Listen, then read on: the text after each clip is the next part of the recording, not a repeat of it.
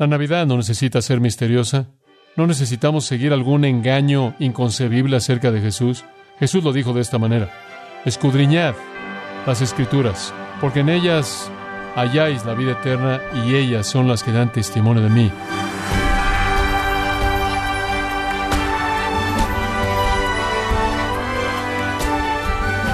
Le damos las gracias por acompañarnos en su programa Gracia a Vosotros con el pastor John MacArthur. Si bien cada año las tiendas y negocios comienzan sus promociones navideñas más temprano, usted siente que el tiempo no le alcanza para hacer tantas compras y preparativos para la Navidad. ¿Qué debería usted atesorar más en la celebración de Navidad este año? Hoy, John MacArthur le ayudará a revisar sus prioridades para que aún en medio de los preparativos se enfoque en la parte más importante de la Navidad. Esta es la serie El Jesús de la Navidad, aquí en Gracia a Vosotros. Cuando los profetas escribieron del Mesías, escribieron la palabra de Dios. Como dice en Lucas tres dos de Juan el Bautista, la palabra de Dios vino a él. Escribieron la palabra de Dios y gran parte de la palabra de Dios tuvo que ver con el Mesías venidero, el ungido venidero, el Cristo venidero, el Rey venidero, el Salvador venidero. Y conforme escribieron, en cierta manera, estaban en una especie de misterio por lo que ellos mismos escribieron. Recuerdo las palabras de Pedro en primera de Pedro capítulo uno, cuando él dijo, los profetas escudriñaron diligentemente lo que escribieron, para tratar de entender qué persona, qué tiempo, qué circunstancias podían llevar todas estas profecías a su cumplimiento con respecto al sufrimiento y la gloria del que estaba por venir, porque realmente estaban tratando con misterios. Estaban tratando con contradicciones aparentes, afirmaciones, por un lado acerca de su gloria y por otro lado acerca de su sufrimiento, que simplemente parecía irreconciliable, y estaban rodeados por misterio. Y la gente a la que Jesús habló también estaban envueltos por el misterio. Algunos dijeron, él es el Cristo. No, algunos dijeron, él es un profeta. Y otros dijeron, pero ¿puede un profeta salir de Galilea? Y algunos dijeron, él es Jeremías. Y algunos dijeron, él es Elías. Y algunos dijeron, él es otro profeta premesiánico. Pero él no puede ser el Mesías porque todo no parece encajar. Y los discípulos se preguntaron con mentes confundidas, ¿puede este realmente ser el Mesías? ¿Dónde está el reino? ¿Dónde está la gloria? ¿Dónde está el poder? Y Juan el Bautista, Juan el Bautista de todas las personas, le pareció muy, muy difícil entender. Acompáñeme por un momento a Mateo capítulo once como un punto inicial. Juan el Bautista fue el precursor de Jesucristo. Él fue el que se puso de pie un día y dijo, he aquí el Cordero de Dios que quita el pecado del mundo. Y él apuntó a Jesucristo y dijo, él es. Y él dijo, síganlo a él, no a mí, porque él debe aumentar y yo debo decrecer. Es momento para que yo me desvanezca, él ha llegado. Pero de pronto encontramos a Juan el Bautista en la cárcel, en el capítulo once de Mateo, y el versículo dos dice que cuando Juan había oído en la prisión de las obras de Cristo, él envió a dos de sus discípulos a él y dijo, ¿eres tú el que debía venir o estamos esperando a otro? Y aquí Juan, quien estaba tan seguro inicialmente, ahora no está tan seguro. ¿Eres el que estamos esperando? Y decimos, debes saber eso, Juan. Tú fuiste su heraldo. Tú debes saber eso. Tú apuntaste a él. He aquí el Cordero de Dios que quita el pecado del mundo. Tú debes saber eso, Juan. Tú lo bautizaste. Y una voz del cielo dijo, este es mi hijo amado en quien tengo complacencia. Tú debes haber sabido, Juan, porque el Espíritu Santo envió una paloma. Tú debes saber quién es este. Pero Juan está luchando porque él está rodeado por el misterio. Bueno, él supuso una cosa y él lo dijo en Mateo tres. Cuando él venga, él tendrá su aventador en su mano y él separará el trigo de la cizaña y la cizaña será quemada con fuego que no se apaga. Y él dijo, él los bautizará con fuego, él vendrá con juicio, él vendrá con furia, él vendrá como un fuego consumidor para absorber a los impíos y a los incrédulos en las flamas y después para establecer el reino para los justos. Pero para ahora Juan no puede entender qué pasó, qué está mal, porque ¿dónde está el fuego? ¿Dónde está la combustión? ¿Dónde está la ira? ¿Dónde está el reino? Él, de hecho, para todas las personas, debió haber sido exaltado como un prisionero ahí en el fuerte herodiano antiguo, un lugar oscuro al este del Mar Muerto, en un área devastadora. Y él, aquí está, un prisionero, y Jesús va por todos lados, siendo manso y humilde, curando a los enfermos, llamando a la gente. Y él se pregunta, ¿en dónde está el relámpago? ¿Y dónde está la venganza? ¿Y dónde está la ira? ¿Y dónde está el reino? Él no puede resolverlo en su mente. Entonces, él está en un misterio y él envía a sus discípulos para preguntarle, ¿realmente eres el Mesías? Como puede ver, sin el desarrollo completo del Nuevo Testamento, hubo un misterio tremendo acerca de quién era este, y el misterio se produjo por las afirmaciones tan diversas y aparentemente contradictorias que se hicieron acerca de él. Y estoy de acuerdo con que hay cosas acerca de Jesús que eran un misterio. El mundo en la actualidad todavía, en cierta manera, ve con misterio a Jesús. Aquellos que no entienden y creen con todo su corazón la verdad del Nuevo Testamento se quedan en un misterio increíble acerca de Jesucristo, y como resultado de eso hay muchas fábulas y fantasías y cuentos que han sido producidos de él. No hay duda de que él es un individuo misterioso, pero no solo es misterioso para el mundo exterior de los incrédulos y la farsa increíble como es una indicación del misterio de Jesús, y también la incredulidad de corazones duros. Pero hay cierta cantidad de misterio, inclusive, acerca de Jesús en el Antiguo Testamento, y eso es lo que lo hace tan interesante. Hay cosas que parecen muy difíciles de resolver. Sí, de hecho, imposibles de resolver. Si usted fuera a ver únicamente el Antiguo Testamento y no tuviera información en el Nuevo, si usted no conociera a Jesucristo, nada de él, si usted viera ciertos pasajes del Antiguo Testamento acerca del Mesías, usted diría que nadie podrá cumplir esto. Estos hombres están equivocados. Hay una incoherencia total en el Antiguo Testamento. No hay manera en la que todas estas cosas podrían cumplirse en un hombre. Son demasiado exageradas. Bueno, veamos algunos de ellos y conozcamos al Jesús misterioso del Antiguo Testamento. Regresemos a Isaías capítulo siete. Yo voy a seleccionar unos cuantos misterios y mostrarle cómo pueden ser resueltos en Jesucristo. En Isaías siete catorce leemos esto. Y el Nuevo Testamento nos dice que fue más allá de Acaz, el hombre del tiempo en el que fue escrito. Fue más allá de cualquier hijo que fuera nacido en esta familia, y se estiró a lo largo de la historia para tener connotaciones que solo pueden encontrar su significado pleno en el Mesías. Dice en el versículo catorce, por tanto, Jehová mismo os dará señal. He aquí, la Virgen concebirá y dará a luz un hijo y llamará su nombre Manuel. Ahora, esta es una afirmación maravillosa en su implicación plena en el Nuevo Testamento. El Señor mismo, de su propia voluntad, sin que nadie se lo pidiera, el Señor mismo nos dio una señal. Y una señal apunta a algo, y la señal en este caso, en relación a Acaz, apuntaba a algo que iba mucho más allá de él. La Virgen concebirá y dará a luz un hijo.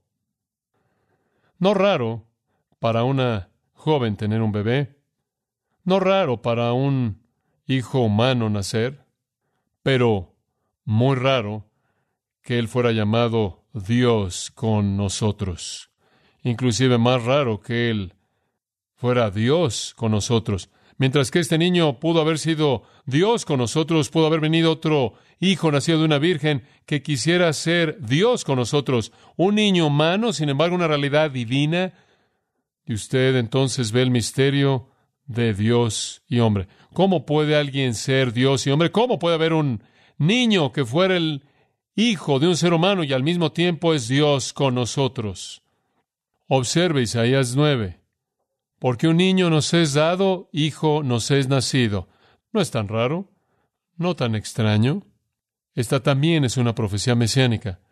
La primera parte de esta profecía inclusive es citada por Jesús mismo, diciendo que él vino a cumplirla. No es tan raro que un hijo naciera, no es tan raro que un niño fuera dado, sucede todo el tiempo.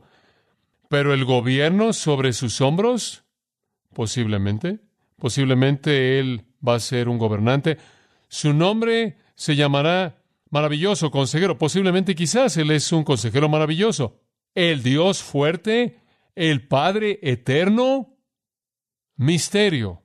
¿Cómo puede usted tener a un niño Dios con nosotros? ¿Cómo puede usted tener a un niño, el Dios fuerte, el Padre eterno? ¿Cómo puede uno nacer en el tiempo quien ha sido Padre por la eternidad? La paradoja es clara. El misterio es obvio. Un niño nacido, un humano, sin embargo, Dios. Un hijo dado en el tiempo quien es el Padre de la eternidad mismo. ¿Cómo puede ser que una mujer pudiera dar a luz a un niño quien hizo a la mujer? No es sorprendente que estaban confundidos. No es sorprendente que hubo misterio. Bienaventurados sois, porque pueden oír lo que ellos no pudieron oír y ver lo que ellos no pudieron ver. Observe Lucas uno. Al sexto mes, el ángel Gabriel fue enviado de Dios a la ciudad de Galilea, llamada Nazaret, versículo veintiséis, una virgen desposada con un hombre cuyo nombre era José, de la casa de David, y el nombre de la virgen era María. Y el ángel vino a ella y le dijo: Tú eres muy favorecida, el Señor está contigo, bienaventurada eres entre las mujeres. Cuando ella lo vio, se afligió ante lo que dijo y pensó en su mente qué tipo de saludo sería este. Y el ángel le dijo: Deja de estar teniendo miedo, María, porque tú has hallado favor con Dios, y aquí concebirás en tu vientre y darás a luz un hijo. No es tan raro que una mujer tuviera un hijo.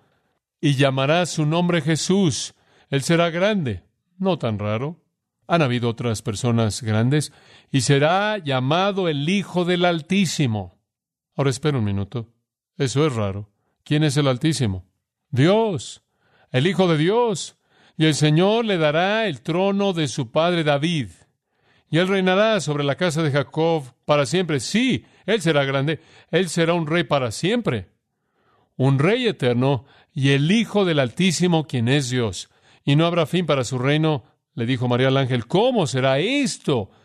Dado que no conozco a un hombre, soy una virgen, ¿cómo puedo tener un hijo? El ángel le respondió y le dijo: El Espíritu Santo vendrá sobre ti, y el poder del Altísimo te cubrirá. Por tanto, el santo ser que nacerá de ti será llamado el Hijo de Dios.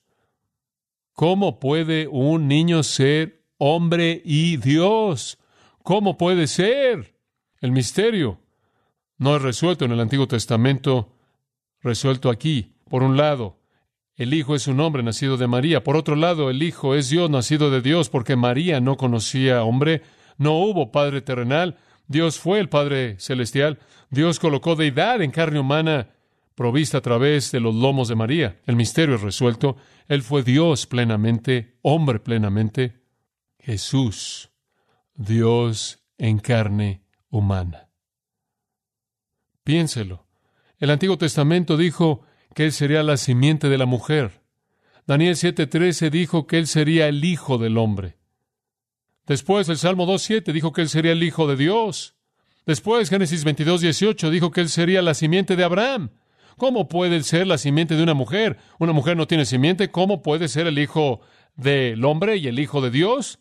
¿Cómo puede ser él producido de Abraham, producido de David y producido de Dios?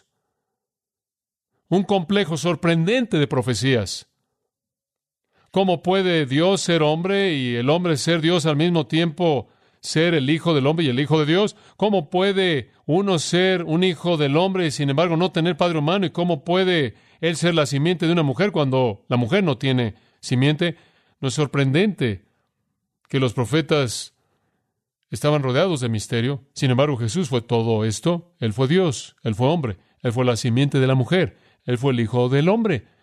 Él fue de la línea de Abraham. Él fue de la línea de David. Sin embargo, él fue el Hijo de Dios. Hebreos uno dice: Dios en estos postreros días nos ha hablado por el Hijo, la imagen exacta de su persona. ¿De quién es el Hijo?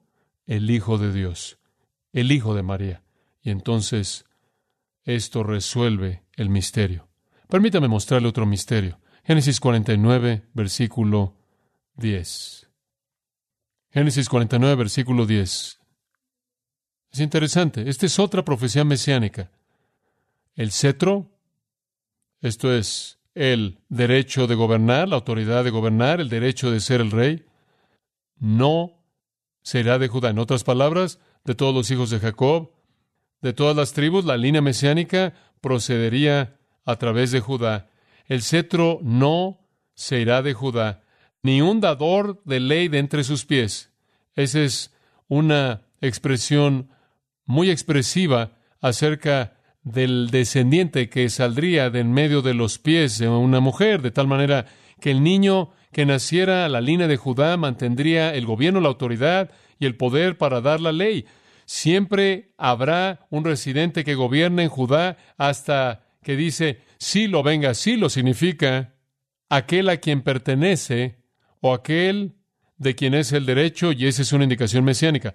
Hasta que el Mesías venga y después la congregación de el pueblo será para él en su reino glorioso. Hasta ese entonces, el cetro nunca dejará a Judá. En otras palabras, Judá mantendrá la línea real. Judá será la simiente real progresiva. Esa de las doce tribus es para quien el Mesías vendrá a Judá. Pero usted sabe que cualquier judío que leyera eso también sería llevado inmediatamente a recordar lo que fue afirmado en el capítulo treinta y ocho del mismo libro, Génesis. Regrese ahí. Génesis treinta y ocho. Aquí encontramos un incidente que involucra a Judá. Judá, aquel que iba a producir la simiente mesiánica. El versículo veinticuatro es en donde vamos a comenzar en Génesis capítulo treinta y ocho. Sucedió que tres meses después, y veremos después de qué en un momento, que se le dijo a Judá: Tamar, tu nuera, ha jugado a la ramera, y aquí ella está con hijo debido a su fornicación. Ahora, estas noticias llevadas a un suegro acerca de la esposa de uno de sus hijos: tu nuera ha jugado a la ramera, ya se ha prostituido a sí misma, ella quedó embarazada por alguien más, y Judá estaba indignado, y Judá dijo en el versículo veinticuatro, tráiganla y sea quemada. De acuerdo con Deuteronomio veintidós, versículos veinte al veinticuatro, en algún punto ahí, cuando alguien cometía adulterio debían ser apedreados. ¿Por qué quemarla? Si usted ve Levítico capítulo veinte, allá por el versículo catorce, y capítulo veintiuno, versículo nueve, encontrará ahí que hay una indicación de que cuando el adulterio es excesivo y los crímenes son excesivos, deben ser quemados. Y entonces él llega al extremo de la ley y él dice, quémenla por su fornicación. Versículo veinticinco. Y cuando ella fue traída, ella le dijo a su suegro, aquel que la había sentenciado, diciendo, por el hombre de quien es esto, estoy con hijo. Y ella dijo, discierne, te ruego, ¿de quién es esto? El anillo, los brazaletes y el cayado. Como puede ver, el hombre había dejado algunas pertenencias personales y ella se las envía a Judá. Versículo veintiséis dice, Judá reconoció que... ¿Sabe de quién eran? Eran de él, eran de Judá. Él lo había hecho. Él había cometido adulterio con la esposa de su hijo e hizo que quedara embarazada. Y él dijo en el versículo veintiséis, ella ha sido más justa que yo, porque no se la di a mi hijo Sela, y él no la conoció más.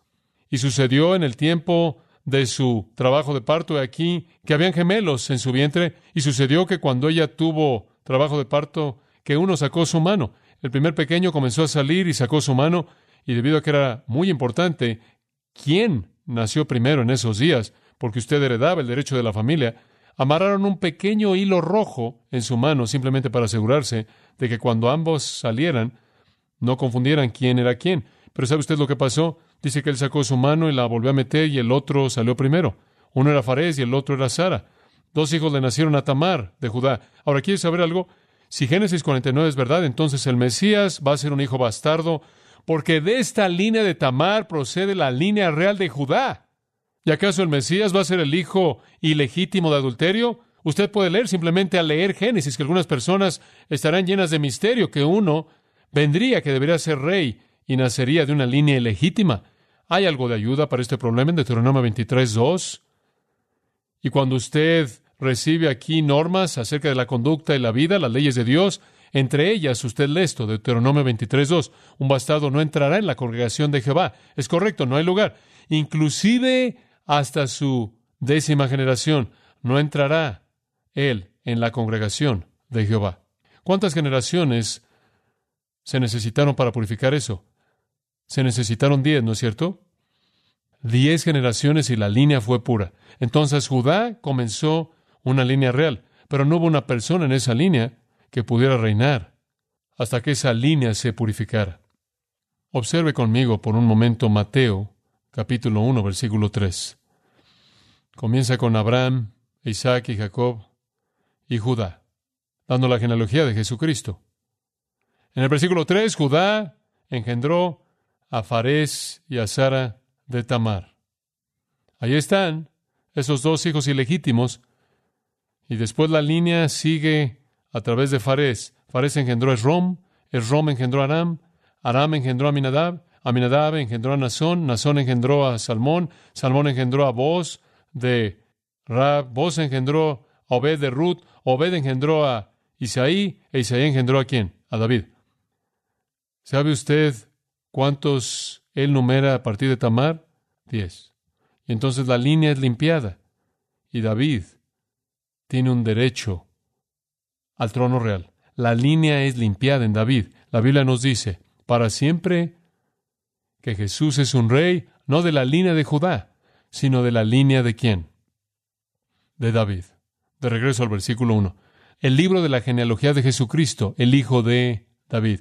Porque ahí está la reconstitución del derecho real a gobernar.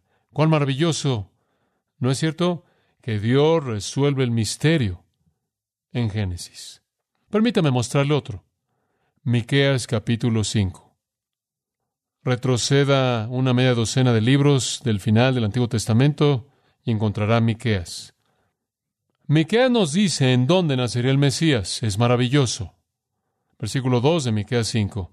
Pero tú, Belén, Efrata, aunque eres pequeña entre los miles de Judá, aunque realmente eres una aldea insignificante, sin embargo, de ti saldrá el que me será gobernante en Israel. El gobernante viene de ti. ¿Qué gobernante? Oh, esto es maravilloso. Aquel cuya salida ha sido desde la antigüedad, desde la eternidad. Ahora esto es increíble. Aquí usted regresa a la paradoja Dios hombre. Miqueas debió haber estado dando giros de puntillas cuando él oyó esto. ¿Cómo es posible que usted pueda tener a un hijo nacido en Belén que ha existido desde la eternidad pasada? Pero el Eterno nació en esta aldea oscura e inconsecuente de Belén, que me atrevo a decir que no habría estado en el mapa, excepto por este acontecimiento. Belén, dice usted, bueno, eso es fácil. Todos sabemos que eso se cumplió, eso es correcto, pero ¿cuál es el misterio aquí? Usted regresa a Oseas capítulo once, Israel es presentado aquí, y ligado en los lomos de la nación estaba el Mesías que vendría de esa nación. Y así como Israel fue verdaderamente un hijo de Dios, así lo fue Jesucristo, el Hijo, y entonces la comparación es obvia. En Oseas once uno, cuando Israel fue un hijo, entonces lo amé, y de Egipto llamé a mi hijo. Ahora, eso tiene implicaciones mesiánicas muy profundas, que así como Israel fue llamado de Egipto en su infancia, así también lo será el Mesías. Esa es la manera en la que los escritores del Nuevo Testamento ven el pasaje. No sabemos todo lo que ellos habrían podido haber entendido en ese punto en el tiempo, pero dice aquí que el Hijo sería llamado de Egipto. Entonces, en una profecía, él viene a Belén y en otra es Egipto. Y si eso no es lo suficientemente malo, observe Isaías capítulo once. Y esta nos dice algo más de él. Dice, saldrá un renuevo de la, una ramita, de la vara de Isaí, una rama saliendo, creciendo de sus raíces. Ahora aquí usted tiene renuevo, goter y rama, netzer. Y esta es una predicción mesiánica de nuevo. Versículo dos, el Espíritu de Jehová reposará sobre él, y después describe el reino y el milenio y demás que él traerá. Entonces dice que cuando él venga será una netzer, un netzer, un vástago, una pequeña ramita. La primera importancia de esta profecía es el título de una rama dada al Mesías, pero la segunda, y la que aparentemente el escritor del Nuevo Testamento ve aquí también, y podemos asumir que otros la vieron, sugiere que Jesús sería netzer, y eso podría estar sugiriendo su residencia como niño en Nazaret, de tal manera que él es una hojita de la aldea de hojitas, o que nace. Entonces, por un lado, usted tiene Belén, y después tiene Egipto, y después tiene la aldea de hojita, Nazaret, de brote. ¿Cómo es que él puede ser todas estas cosas? Y usted puede entender que los profetas de la antigüedad escudriñaron la Escritura diligentemente preguntándose, ¿de dónde va a venir? ¿Es Belén? ¿Es Nazaret? ¿Es Egipto? Y la complejidad de todas estas profecías hacen imposible que fueran falsificadas. Vaya a Mateo capítulo dos. Y de nuevo, digo, bienaventurados son vuestros ojos porque ven y vuestros oídos porque oyen lo que ellos no podían ver ni oír. Versículo uno de Mateo dos. Ahora, cuando Jesús nació en Belén, Belén de Judea, en los días de Herodes el rey. Ahí está la primera. Versículo cinco. Y le dijeron en Belén de Judea, porque así está escrito por el profeta, y tú, Belén, de la tierra de Judá, no eres la menor de los príncipes de Judá, porque de ti saldrá un gobernante que gobernará a mi pueblo Israel. Ahí, claro, hay una referencia a la profecía misma en Miqueas. Belén en el lugar, y Belén estaba el lugar. Pero hay más. Observa el versículo trece. Y cuando se fueron, he aquí un ángel del Señor se acercó a José en una aparición, en un sueño, diciendo: levántate y toma al niño y a su madre y huye a Egipto. Y quédate ahí hasta que te traiga palabra, o Herodes buscará al niño para destruirlo. Jesús se volvió un refugiado, vete a Egipto, y estuvo ahí hasta la muerte de Herodes, para que se cumpliese lo que fue hablado por el Señor mediante los profetas, diciendo: de Egipto llamé a mi hijo. Y él cumple ese elemento de la profecía, él se fue a Egipto. Y después, la tercera parte, versículo veintitrés. Y él fue y vivió en una ciudad llamada Nazaret, para que se cumpliese lo que fue dicho por el profeta: él será llamado una raíz, una rama, un nazareno.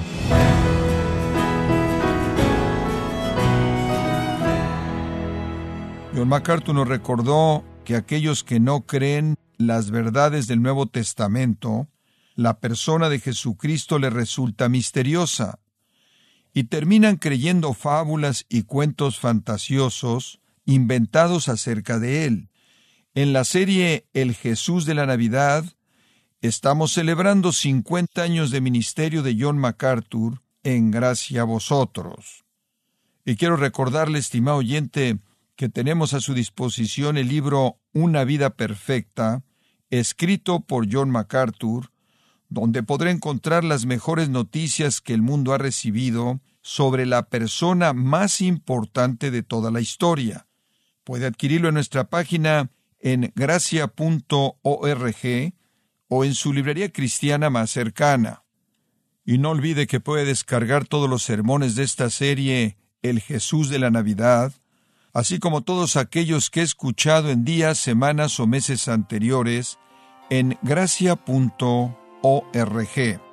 Si tiene alguna pregunta o desea conocer más de nuestro ministerio, como son todos los libros del pastor John MacArthur en español o los sermones en C D que también usted puede adquirir, escríbanos y por favor mencione la estación de radio por medio de la cual usted nos escucha en Gracia a Vosotros.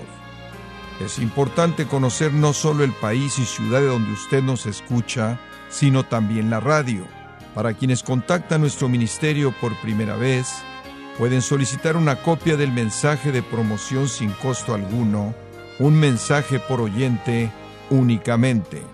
Si usted vive en los Estados Unidos o Puerto Rico, escríbanos a Gracia a Vosotros, P O Box cuatro mil, Panorama City, California, nueve uno cuatro uno dos. O puede escribirnos a través del siguiente correo electrónico: radio arroba gracia punto org. Y en nuestra oración que Dios haya obrado en su vida y hablado a su corazón, desafiándole y ministrándole por medio de la enseñanza de su palabra. Y tenga presente que sus oraciones son vitales y que puede ofrendar a Gracia a Vosotros yendo a nuestra página en gracia punto org.